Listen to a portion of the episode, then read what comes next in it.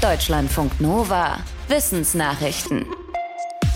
Straßenlaternen mit LEDs brauchen weniger Strom, ihr kaltweißes Licht bringt aber offenbar auch Risiken für Menschen und Tiere mit sich. LED-Licht sieht für unsere Augen weiß aus. Das Licht weist aber einen hohen Anteil an Strahlung im blauen Spektrum auf. Britische Forschende haben Fotos ausgewertet, die von der internationalen Raumstation ISS aus aufgenommen wurden. Dabei kam heraus, dass durch die LEDs nachts das Licht in vielen Städten inzwischen deutlich blauer als früher ist. Und zwar vor allem allem in Italien, Rumänien, Irland und Großbritannien. Die geringste Veränderung gab es dagegen in Deutschland und Österreich. Blaues Licht kann die Ausschüttung des Hormons Melatonin hemmen, das schlaffördernd wirkt. Auf diese Weise kann der Biorhythmus bei Menschen und Tieren durcheinander geraten. Frühere Studien haben gezeigt, dass blauer strahlende Straßenbeleuchtung negative Folgen für Insekten und Fledermäuse hat. Aus Sicht der Forschenden sollten die negativen Folgen für die Umwelt, die sich aus der Nutzung weißer LEDs in der Straßenbeleuchtung ergeben, nicht außer Acht gelassen werden. Eine Eisenkugel und eine Feder fallen gleich schnell zu Boden, zumindest in einem luftleeren Raum. Das folgt aus Albert Einsteins allgemeiner Relativitätstheorie, in der es auch um die Wirkung der Schwerkraft geht. Dieses Äquivalenzprinzip wurde jetzt von Forschenden nochmal bestätigt, und zwar mit nie dagewesener Genauigkeit.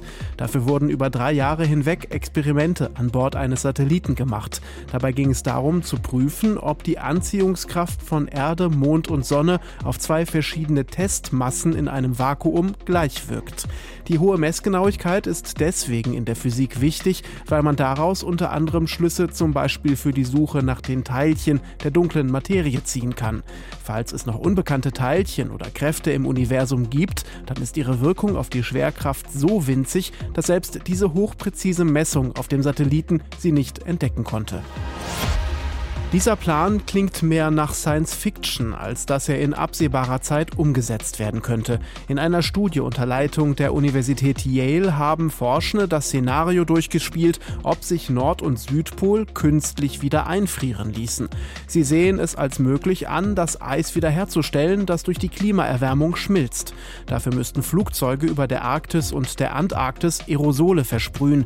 Die könnten helfen, das Sonnenlicht zu reflektieren und die schmelzenden Eiskappen Daten zu kühlen. Über den Einsatz solcher reflektierenden Teilchen haben auch schon andere aus der Wissenschaft nachgedacht. Allerdings geben auch die Forschenden des Yale-Projekts zu, dass ihre Idee zu einem guten Teil Science Fiction wäre. Denn aktuell gäbe es gar nicht die Flugzeugflotten, um so etwas umzusetzen. Gebraucht würden demzufolge 175.000 Flüge pro Jahr, die ihrerseits wieder viele Klimagase produzieren würden.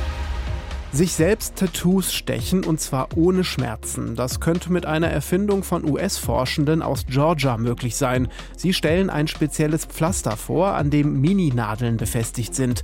Die sind nach Angaben der Forschenden schmerzfrei und können ziemlich präzise Farbe in Haut abgeben. Bisher ist das Tattoo-Pflaster allerdings nur an Ratten und an Schweinehaut getestet worden. Dort klappten sie mit kleinen, wenig komplexen Zeichnungen, zum Beispiel von Herzen oder Sternen. Die Forschenden haben auch Tinte getestet, die nur unter UV-Licht sichtbar war. So könnten Menschen sich in Zukunft bestimmte Informationen wie die Blutgruppe diskret auf der Haut auftragen und die Tattoos aus den Mini-Nadeln könnten auch Tiere markieren. Insekten in den Tropen reagieren sehr empfindlich auf Klimaveränderungen. Dort gibt es normalerweise Jahr ein Jahr aus nur geringe Schwankungen von Temperatur und Feuchtigkeit. Wenn es eine Zeit lang doch einmal deutlich trockener ist, aber auch wenn es ungewöhnlich stark regnet, kommen viele Insektenarten damit schlecht zurecht. Das haben Forschende aus den USA im tropischen Tiefland von Peru beobachtet.